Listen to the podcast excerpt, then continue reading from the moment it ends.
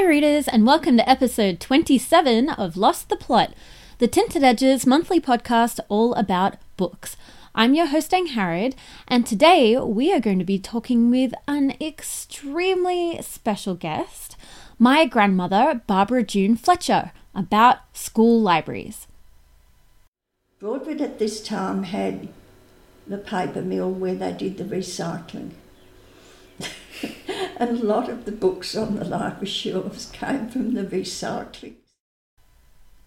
Grandma will be telling us all about how she and my grandfather revitalized a country school library and opened it to the public. If you want to follow along and find out more information about all the topics discussed in this episode, you can check out the show notes on the Lost the Plot webpage at www.tintededges.com slash lost dash the dash plot. But first, book updates. Okay, so the absolute, hands down, most exciting update was that I got to do my first ever live event.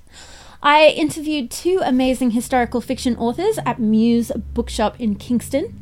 Robyn Cadwallader and Eleanor Limprecht about their books The Book of Colours and The Passengers. I had so much fun thinking up questions to ask them about the things their books had in common, especially because their books were set 600 years apart. The novels had a surprising amount of overlap, though, and I especially loved choosing passages for the authors to read.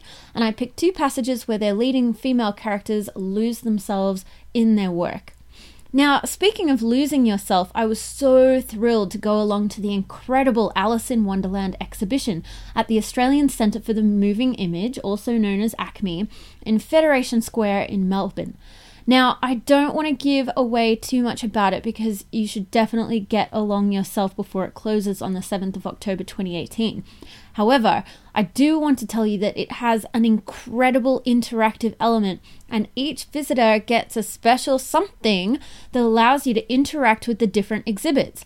There's also a bit of a photo booth, and I won't describe it. You can see for yourself the results in the show notes.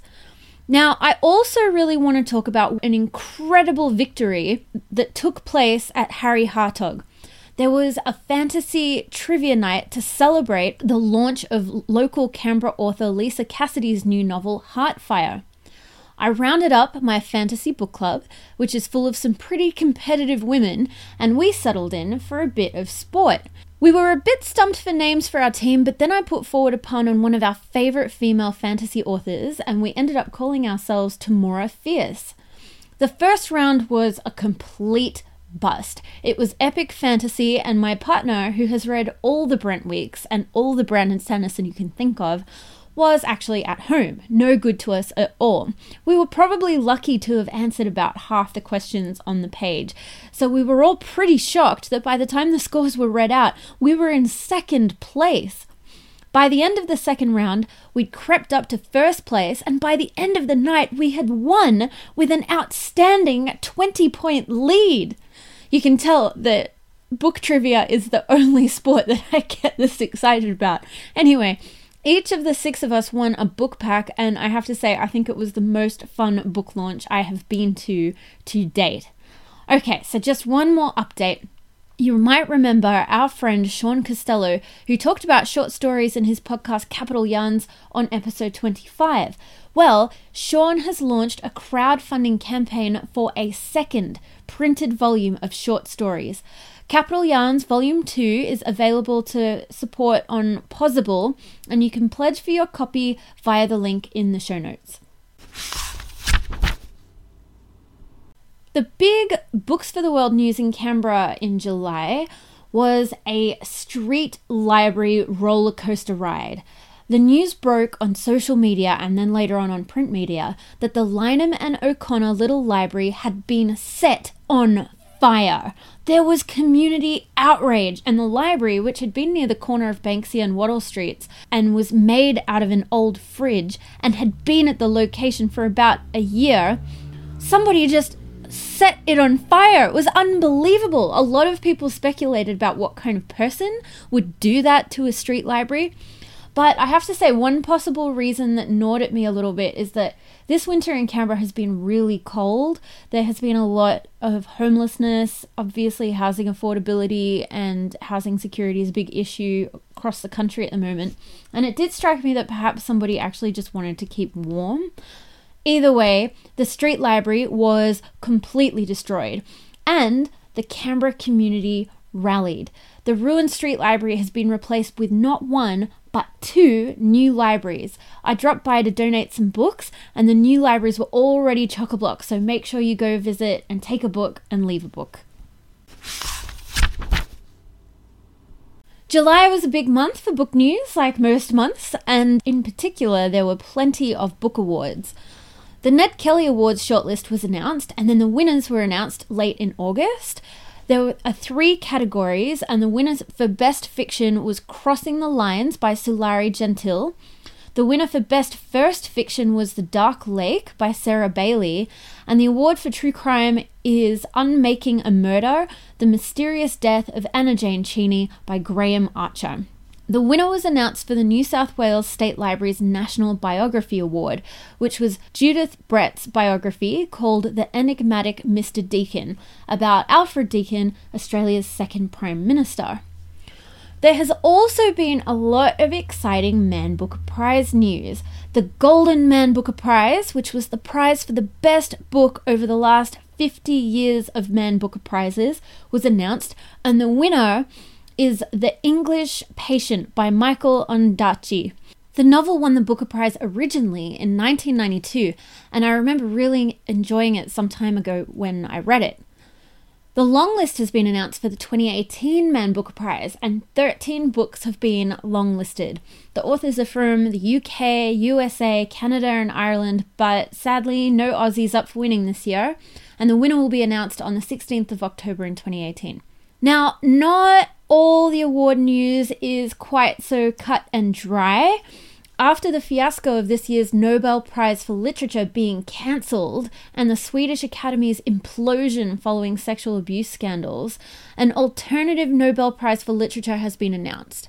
The new Academy, which is made up of Swedish librarians, have nominated their own authors, and the world was invited to vote throughout July and August.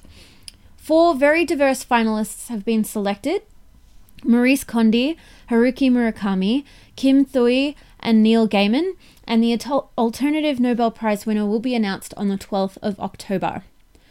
Finally, in what I think may be a first in this podcast, an author has had their award removed. Laura Ingalls Wilder, the author of Little House on the Prairie, has had her name stripped from the US Association for Library Service to Children's Laura Ingalls Wilder Award. The award has been renamed the Children's Literacy Legacy Award, and the association has explained that their decision is based on racist stereotypes about both African American people and Native American people, which are found throughout the author's books, and they have stressed that they are an organization committed to all children.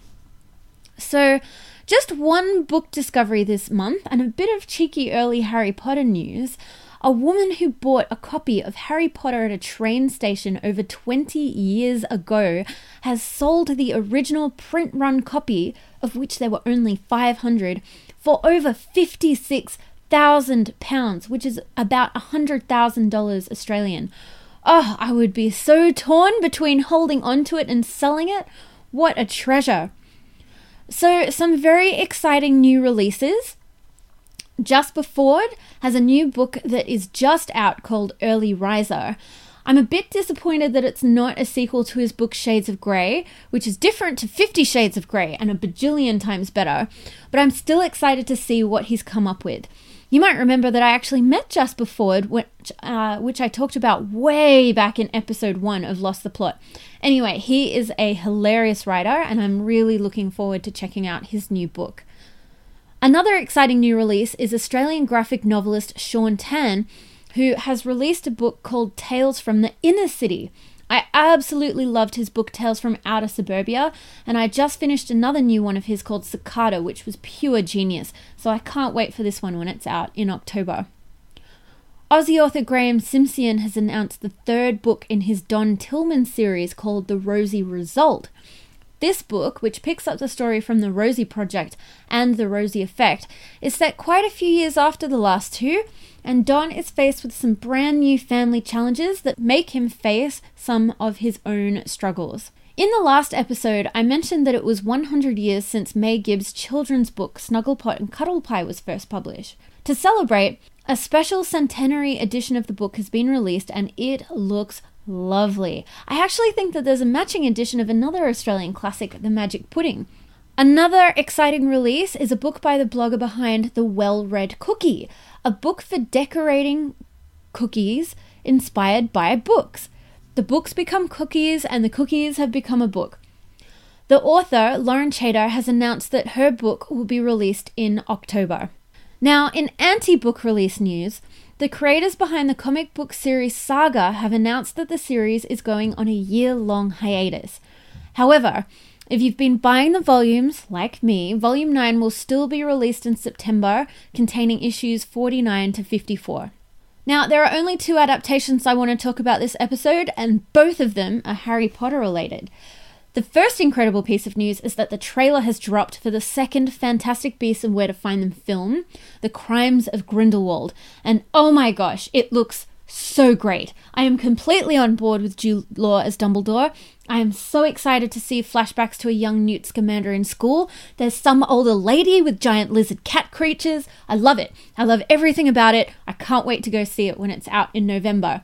And then, and then the pre sale tickets to the two part stage production of Harry Potter and the Cursed Child in Melbourne 2019 went live. It was an absolute roller coaster. I waited in the, the virtual lobby for an hour before the tickets finally went on sale, and I had 6,000 people ahead of me in the queue. I couldn't believe it. I was frantically messaging my friend trying to figure out what dates are we going to book. The queue was creeping along, but finally, I bought my tickets for a weekend in March, and I heard stories of people who had 30,000 people ahead of them in the queue. Oh my gosh.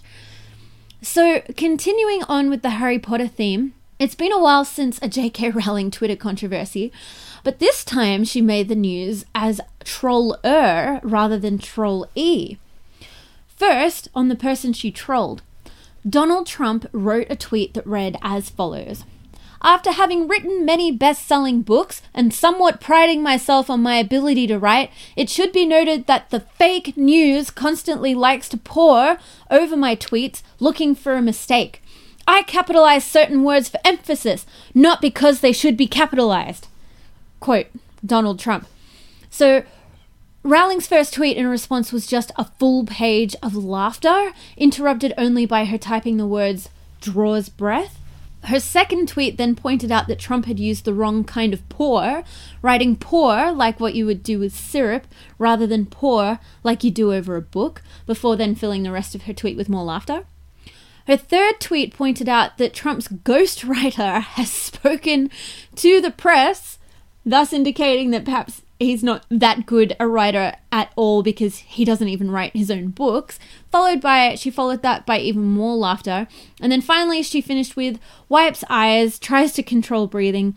Seriously, at real Donald Trump is the greatest writer on earth, making sure to use the wrong kind of great and to capitalize appropriately. Back in Australia, a big book controversy that took place in July was the news that the new 2019 Queensland curriculum for an English course called Essential English won't require students to read a single book. The Daily Mail, so, you know, grain of salt here, but the Daily Mail published a scathing article focusing on parts of the curriculum that included things like analysing DJ playlists and street art. Unsurprisingly, the Daily Mail's article was somewhat exaggerated. So, Essential English is described in the course outline as Essential English is an applied subject suited to students who are interested in pathways beyond Year 12 that lead to tertiary studies, vocational education, or work. A course of study in Essential English promotes open mindedness, imagination, critical awareness, and intellectual flexibility skills that prepare students for local and global citizenship and for a lifelong learning across a wide range of contexts, which is a pretty you know, a pretty solid object for the course anyway. So each of the four units of the course require students to study at least one complete text, which could include a book, a film, a graphic novel, etc., a media text, and an Australian text. So there is potential for books to be read. But surprisingly, there are quite a few grains of truth in the Daily Mail's article. Reading books in this course is not mandatory under the curriculum. However, I think there are two things that it's important to note. Firstly, it is up to teachers to choose texts within the parameters set by the curriculum. So, teachers could very well select books. There's nothing preventing them from selecting books within those above categories. And secondly, I think it, and I think this is particularly important, at least one of the Australian texts studies over the four units must be by an Aboriginal and Torres Strait Islander writer. Anyway, speaking of school books, it is time for us to chat to this episode's very, very special guest, my grandma Barbara June Fletcher, a retired school librarian and teacher who is going to talk to us about school libraries. So, we're here today with Barbara June Fletcher, also known as June. She was a teacher, a librarian, she's a mother, she's been a farmer, a wife, a horse enthusiast, and she's my grandmother. And June, or Grandma, is going to talk to us today about being a school librarian in a rural town. Thanks so much for being on the podcast, Grandma. Thank you, Angharad.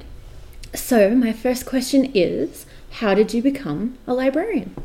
Well, in a roundabout way, I guess. I was very young when I went off to university coming from Coffs Harbour, I went to the New England University College, part of Sydney University, and I did well at school, but I must admit I've never learned how to study. Mm. But when I got to the college, I had a great time. I played all the sports. I was in the university revues. I did attend the lectures but I really had no idea how to go about doing tertiary study. I think that's something a lot of people in our family have struggled with by the time we get to university. you just coasted. yeah. Oh, and depended on your memory. Some... Yeah, that's right. That's right. But apparently, I got 49% in all my subjects. and if I'd got a 50 in one of them, I would have passed all of them. Oh no. so, having got this result, I picked myself up eventually and decided. I, at that time, I was on a scholarship. because my parents didn't have money to send me to university. And you were quite young, weren't you? I was very young. You were 16? Oh my God. what do you mean you weren't excelling at university at age 16, Grandma? And so I went to Sydney and lived with my father's aunts mm. and got a job. My first job was at a technical library, which was a bit of a commute to go and work, but at least I was being paid. Mm-hmm. I could pay my great aunts for living with them, and I could pay my university fees and get to university. But mind you, it was not easy to work from nine till five and get to the evening classes at Sydney University. Mm. But we did it, or I did it. And after a year, I was lucky enough to get a job at the CSIRO, McMaster Animal Health Laboratory, in the library in the university grounds beside the vet school. Oh, fabulous. So it made travel a lot easier. I could go straight to lectures after work. Still didn't often get home till 11 o'clock or something. Oh my gosh. But it just felt so much easier, it didn't seem to matter. Yeah. And while I was at the McMaster Lab, I did my preliminary library exams, as they were called, while I was working and going to lectures. And that was good because you were working in the library and you, you really were applying what you were learning. Yeah. Then, when I finished my degree, and it took me a little longer than if I'd gone straight through, my I really was sick of Sydney. And the opportunity to come came up for me to go to Merbein, which is near Mildura, for three months because the very nice young lady working in the Merbein library had no library experience and she came and worked in my job in Sydney. So you did sort of a trade. And we just did a swap. Yep. I was happy to get out of the city. She needed the experience in the library with someone because in Merbein she was the only librarian. There was no one there with her. oh, and she didn't have library experience. No, Oh my gosh. which makes it a bit tricky. That is a little hard. So I was happy to do that. Then I went back to Sydney, and sure I settled in and I was all right. But then I was persuaded to take a job at Mildura High School where they didn't have a librarian, and some of the teachers felt there should be. So the principal at Mildura High School employed me as a librarian, and I went back to work in Mildura. Mm. But after a year or so being pregnant and obviously marrying first in those days and then having a child, I did not realise that I should have resigned as soon as I was pregnant. And I didn't know that, so I worked till I was about seven months pregnant and then resigned. Mm. And then after having my first child, I was asked would I help out in the Mildura Town Library Mm. because the librarian had left. Now there was a staff there of about four. And I did work afternoons while my first child was having her afternoon nap. I didn't take her to the library with me, I had someone mind her. And that lasted for quite some time until I was pregnant with my second child, in which case I stopped. But then, after then, I was back working e- afternoons again with my second child being small and fitting in between naps and feeds and things just in the afternoon for a few hours, Mhm. which at least kept me motivated, Yeah, got you out of the house. got me out of the house. But after that, I stopped, and when my third child was born, I certainly wasn't working. But Mildura High School was co ed, but Mildura Technical School was a school of over a thousand boys. wow, enormous school. It was a big school, and I was asked when my youngest child was three, would I go and work now full time? I was a bit reluctant, but I said, all right, let's give it a month and see. But when I found the child was having obvious signs of what do we call it these days? Anxiety, separation anxiety, or something, I don't know. She was with a woman who was very kind and had other children, but she seemed not happy, was waking up at night. And I went to the principal after a month and said, I've really enjoyed being here, but I can't keep on coming. It's not worth it for the sake of my child. And would you believe, he said to me, Why don't you bring her with you? Unbelievable. I, I, that must have just been. It was Unheard wonderful. of. It Uh, was unheard Yeah. of. It was unheard of, but it was great. Yeah. And being in the library, I had my own office in the middle of the library. She had her own little desk. Over a thousand boys in the school, which never made me anxious about her safety. In fact, they're more likely to look after her than to let someone do anything with her. She'd ride her bicycle, tricycle up and down the corridor when I was really busy. She'd be into the secretary's office playing on the adding machine. She'd go into the principal's office and talk to him. she just spitted into school life, aged three, wonderfully, and we had a very happy time. I was happy, she was happy, Yep. the whole family was happy. Sounds like the school was pretty happy. and the school was very happy. and, you know, it was a good arrangement. The only thing that was a bit sour, people were saying to my husband, I can't believe you allow your children, your wife to work. And of course, that um, was didn't go down too well. And he used to use the answer, she's not very happy at home polishing the doorknobs. I used to be really annoyed when women said to me, I cannot believe your husband allows you to work, Oh my god. but I learned not to comment.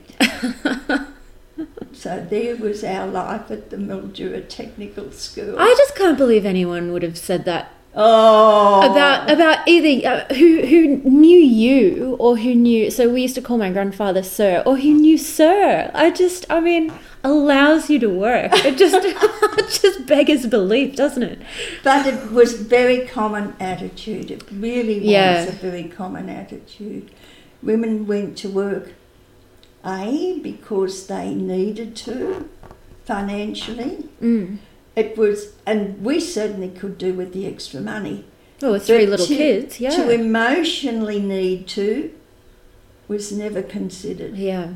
But obviously, you were in quite hot demand because you had a lot of people asking for I- you. they so- all asked me Yeah. to go to work, yeah, and they must have been a bit ahead of their time to ask me. yeah. But I mean, they obviously knew you'd been, you know, you'd you'd been educated in Sydney and you had a lot of experience already by that stage. Yeah. Yeah, brilliant. And so, so you were at Mildura with three kids, and then how did you? So how did you come about um, moving to Broadford? Well, Jim was um, principal at this time at Redcliffs, Okay. but for some reason or other, I cannot recall the, the thing. The school, something happened and he had to apply for another school. Oh, okay. So we came, we looked at it and we decided Broadford was pretty close to Melbourne, but not as close as we now think. Um, and it was one of the few schools, he applied for three or four, and he was appointed as the headmaster, as he was then called, of Broadford High School. And obviously I came with him. hmm So I was transferred from the technical school division to the high school division. As a, and during this time when I was at Mildura Tech, I did my extra exams for the Library Association. Was a, a fully pr- recognised professional associate of the Library Association of Australia. Yeah. So it was a bit of a shock to the system when we got to Broadford, and I was considered the school librarian because I was the headmaster's wife. Just a little bit of special treatment, nothing to do with all of your professional experience, qualifications, and memberships. Oh my oh, goodness, Grandma. Really, it was quite different. I didn't. Most of the time, I didn't bother to explain I was properly qualified, a university degree, all my library association exams and professional membership surely qualified me. Mm. I did during that time do an extra course of teacher training Mm. at Monash, Yep. but I was also not only running the library, I was teaching. Yeah. Gosh, and raising three kids as Yeah. well. Always been very busy, Grandma. So when you got to the school library at Broadford High School, which is I think it's now called Broadford Secondary College, isn't it? Yes, Yeah. So when when you got to the school library, We what came was it? in 1969. Yep. And how was how was the library when you found it? I was in a state of shock for quite some time. Fortunately, Jim went to work very quickly and applied for a Commonwealth grant of, I think it might have been $4,000 or something, to buy some reference books.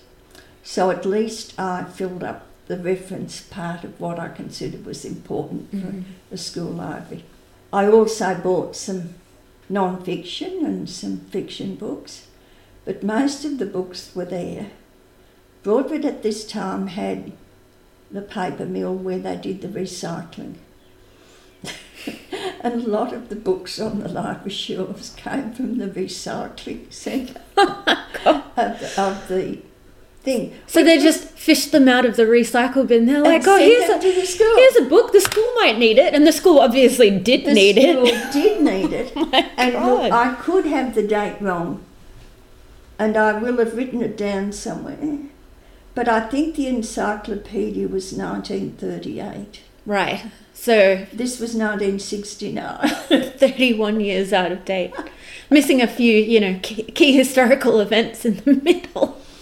But I was a bit disturbed that the there was not much reading amongst the children. Mm. I mean, there are obviously some families whose parents had read to their children and saw that they were reading. I don't mean to belittle the whole town, that's not what I'm trying to do. But they just didn't consider reading a very important occupation. Yeah, well, not obviously. I mean, because at the time there was no town library, was no, there? No, there was no town And the school library obviously was a little bit um, under resourced. under resourced Is that a polite way to put it? But we did, between Jim and myself, we did work together, and he got Victorian Education Department approval to open the school library, which in this time we got a few collection of new books and important books and non-important books, but reading material, and also some very young reading material, young children's books and things Yes, I had yeah. in the library. Um, we, we had the permission then to open the school library to the public one day a week after school for a couple of hours, which I did for many, many years. Now, this came from my reading and studying when I was studying children's libraries and children's literature from my obviously unnecessary exams. um, when I realised that it, in Canada, some of their small towns had opened the school libraries to the public. Mm. This is digressing a little bit, but not long after that, when they built the school assembly hall, Jim and the architect added a squash court that could also be used by the public. Oh, really? oh, I, know, I know those squash courts because we used to, when we did rehearsals for our Yeah. at my primary school play. And just put a stage in the assembly yeah, hall. yeah, yeah, yeah. Oh, there you go. I didn't realise Sir had done that. Yeah, so there we are. Now, where are we? Back to the so library. back so back to the library. So when you were the librarian at Broadford, you actually were also teaching at the time, right? I was teaching at so the were you so if you were teaching and the librarian, I'm assuming unless you're a time lord, which you may well be, you weren't always necessarily in the library. I did have some a retired infant school mistress helping me part time, Okay. and sometimes she was in the library, but she was only part time. hmm So, without anybody's permission, I chose to leave the library unlocked. Mm. taught the pupils how to borrow their own books. Yep. I'd set up a borrowing system that they'd never been before, They didn't even have a borrowing system in the school library. not properly. Oh my god. No Um, wonder you were in a state of shock. Well, yes, but it, obviously you could see a challenge. yeah. But the the most of the pupils were very responsible, and I knew there'll be books that would be removed without permission Mhm. and never be seen again. Mhm. But I accepted that fact. A lot of people didn't. But then, if you lock it up, you're still going to lose books. Yeah, people stuff them in their backpack, you know. They do all sorts of things. So, I did teach library classes, but I also taught maths classes, which I really enjoyed. At one stage, I had 70 children in year seven But another teacher who was not a maths teacher used to help me supervise and check that they were getting their work right. An entire class of 70 children. There was a great shortage of teachers. Oh my gosh! Do you know? I, just to, just to, as a bit of an interlude, when I was in grade six, we had um, at Broadford Primary School. We had forty kids in our class, and it, we just didn't have.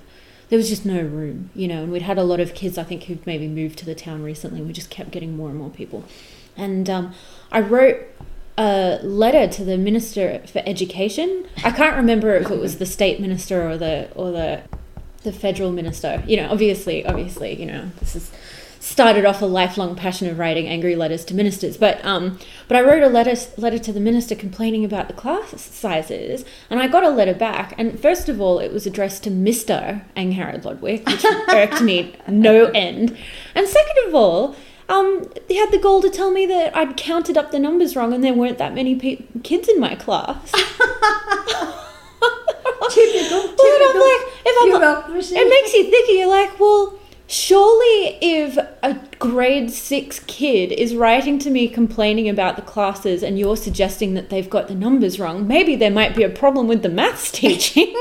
oh, Oh my. God. Oh, it's probably one of those kids. Oh, well, that you know, these children aren't actually children, so the number isn't actually forty. But anyway, so that's amazing. A class of seventy. Were you teaching them in the hall? No, no, no. It was, must have been in a double classroom. There must Yeah. have been doors that open. Yeah, yeah, yeah, yeah, yeah. No, that makes But sense. the teacher who was helping me was a delightful teacher who taught French. And she'd been teaching for a long time. And Mm. we were pretty strict because with your 70 kids in room, seventy year sevens. Oh, goodness. you have to be. Yeah. But at least I wasn't doing it all by myself. Mm-hmm, mm-hmm. But anyway, that's beside the point. Now, So, so you opened up the library to the public, yes, and then um, and and so you and Sir stayed in the region, and then Sir retired, and then and then you moved to Seymour. Seymour. So, um, how long was the after after you left Broadford? Was the school library still the town library? Yes, it was. But can I go back to the reading habits of the people in Broadford? Yes, while we absolutely, absolutely. It was a bit of an eye opener to me. Mind you, I came from a family that we didn't read much. Really, I'm surprised by that. Yeah, we didn't. Um, there wasn't much around in the house to read. Yeah. Okay.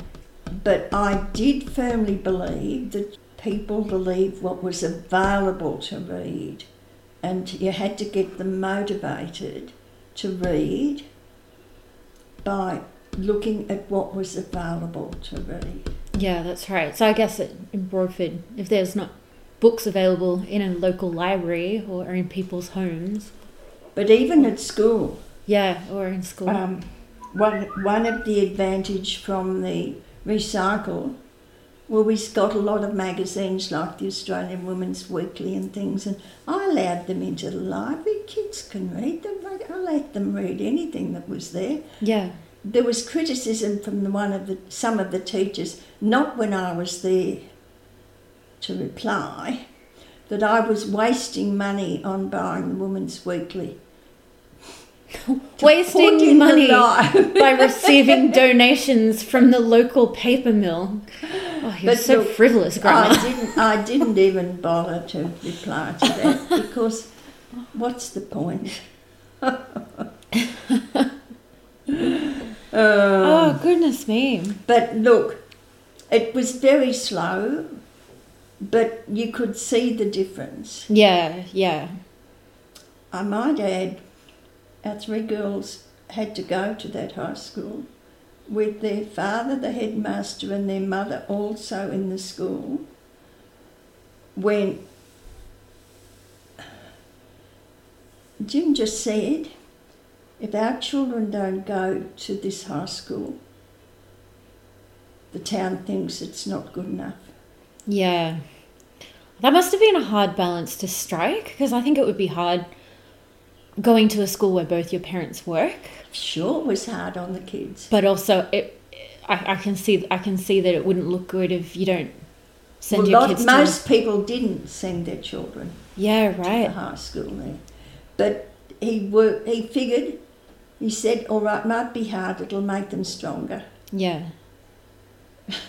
I don't know whether it made them stronger or enough, but they are certainly strong women. I don't think anyone can dispute that. yes, but and we did slowly see the reading and the academic achievement Mm. improved out of all sight, and that was a great, a great feeling. Yeah, yeah, absolutely. Yeah.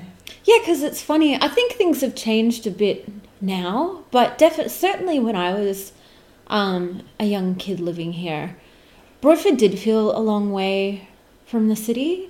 It felt like a re- really small country, rural town. You know, a lot of a lot of kids whose families, you know, didn't have much money, and Well, they were they were certainly considered a, a um, working family, and that's fine. But the lower the lower salary scales. Yeah, that's right. And a lot of, I think a lot of, um, you know, a lot of people tied into the, the paper mill, for example, like, and, and that more industrial kind of work and the, you know, farm, farmers' kids and stuff like that as well. Yeah. Mm. Yeah. Whereas I, th- I feel that these days it's sort of, I don't know, I, it- it just doesn't feel that far away from, from Melbourne anymore. Well, there were probably about two trains a day then, or something. Is to that all? Melbourne. Well, maybe three. I don't remember. There weren't many. yeah, right. Whereas now they run constantly to get a lot of people to work Melbourne to work. That's, and I think that's a big difference. A lot of people work in Melbourne now, whereas back then I think a lot of people worked locally. Locally, Yeah, yeah. Yeah. Yeah, so so you were so how long were you guys at Broadford for? 69 to 81. Okay, so about 12 years and then um and then Sir retired and then you went to Seymour. Yes, I didn't feel it was right to be hanging around with a new principal coming in. And Yeah. We had a few extreme ideas, like when we were at the high school at, at Broadford, a lot of young people weren't interested in sport. So we started, or Jim started, an activities afternoon of a Wednesday afternoon Mm. where the really studious ones could join the chess club or go out and play sport or we even had a bold, a gold panning group. Really? We used to take them out to Reedy Creek to Oh pan yes, for yes, gold. yes. Just outside activities, bushwalking. One go. of the one of the funniest things that happened. The bushwalking group lost the bus driver. What? oh my gosh. Well, how did they manage that? We're never quite sure because the man in charge of the bushwalking group was not the.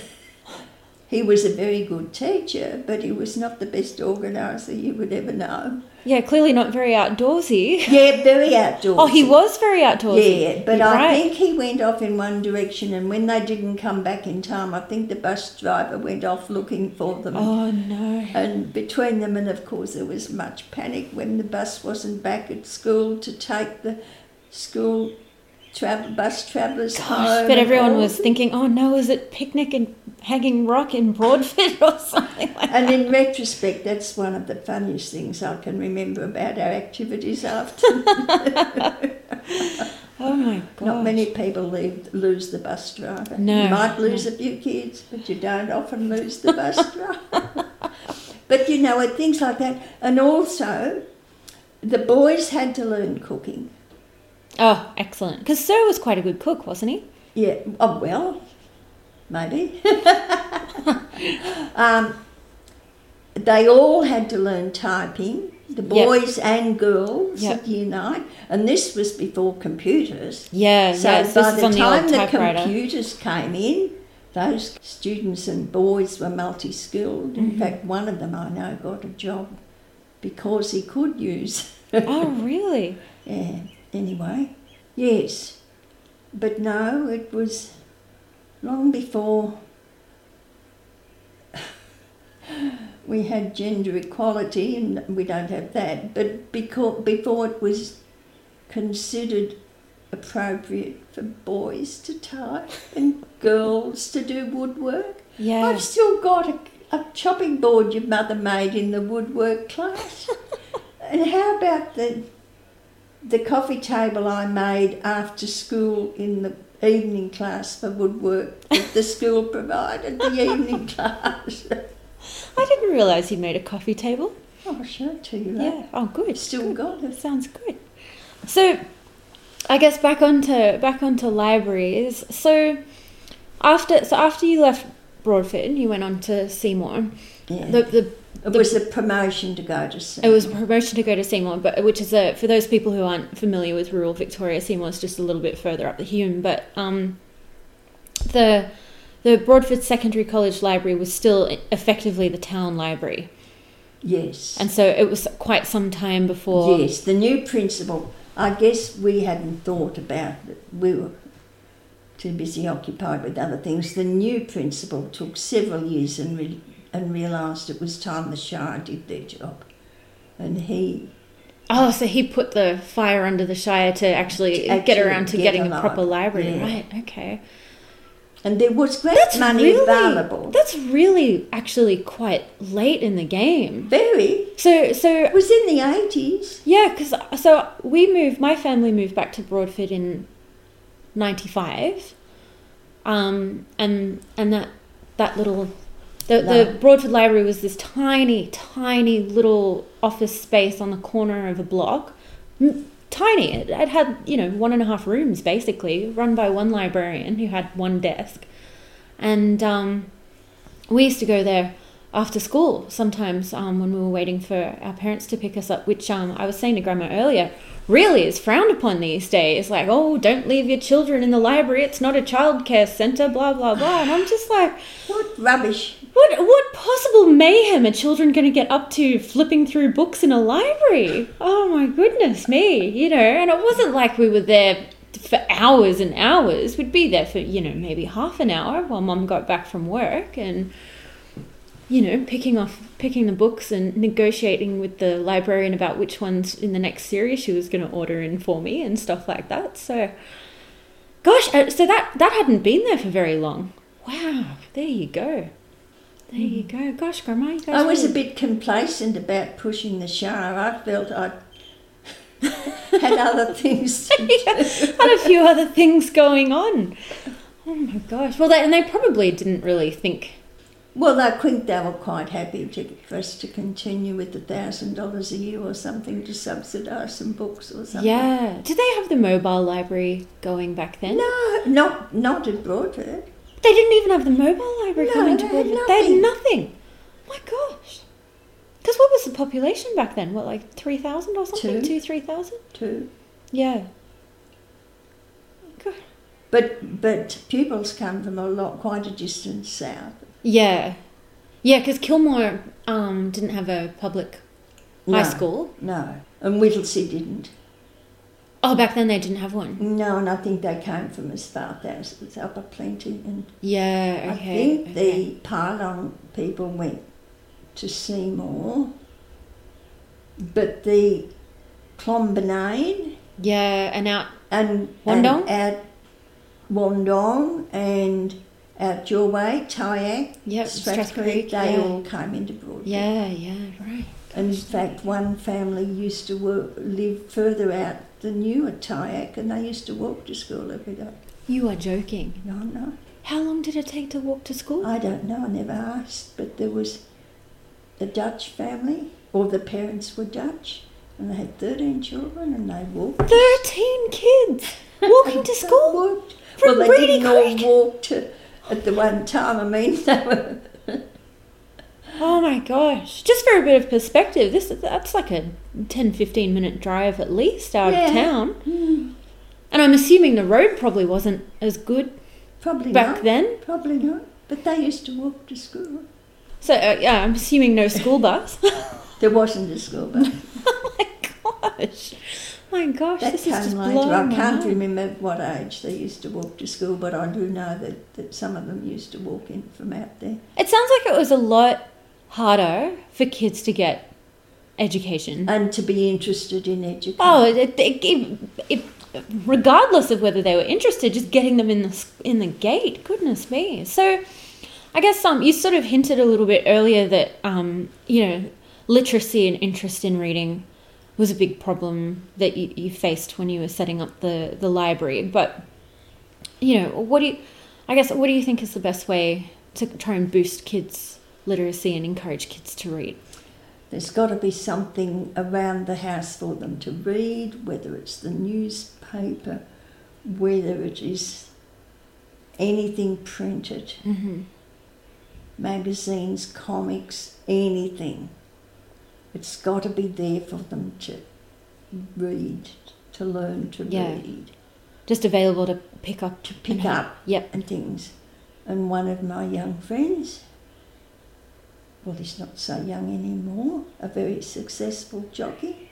I used to watch him at aged four, learning to read from the newspaper, Mm. reading the racing form. Ah, there you go.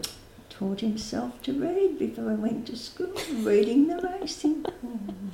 There you go. Well, I've heard a saying actually, because um, you know, people often ask me, they're like, oh, you know, I'm, I just don't really like reading these kinds of books and blah blah blah, and and a saying that I heard is that if you don't like what you read, read what you like. Read what you oh, read what you're interested in. Absolutely. And there's no good telling me boys aren't, don't like to read. When that happens, they haven't been allowed to read the motorbike magazines or the motor car magazines or whatever other woodworking magazines or stupid boys' stories. It does not matter. Yep. So it doesn't matter what they're reading as long as they're As reading. As long as they're reading. And I used to get really cross when they, these expert children's librarians were banning Enid Blyton, not because Noddy was black, but because it was not considered good literature. I don't Really? Yeah, I don't really? care. Oh my goodness. if, if someone reads enough and well enough, they can decide what appeals to them and what's good literature. yeah. We don't have, we don't need people telling five and six year olds they can only read good literature. No wonder they're turned off. Yeah, right.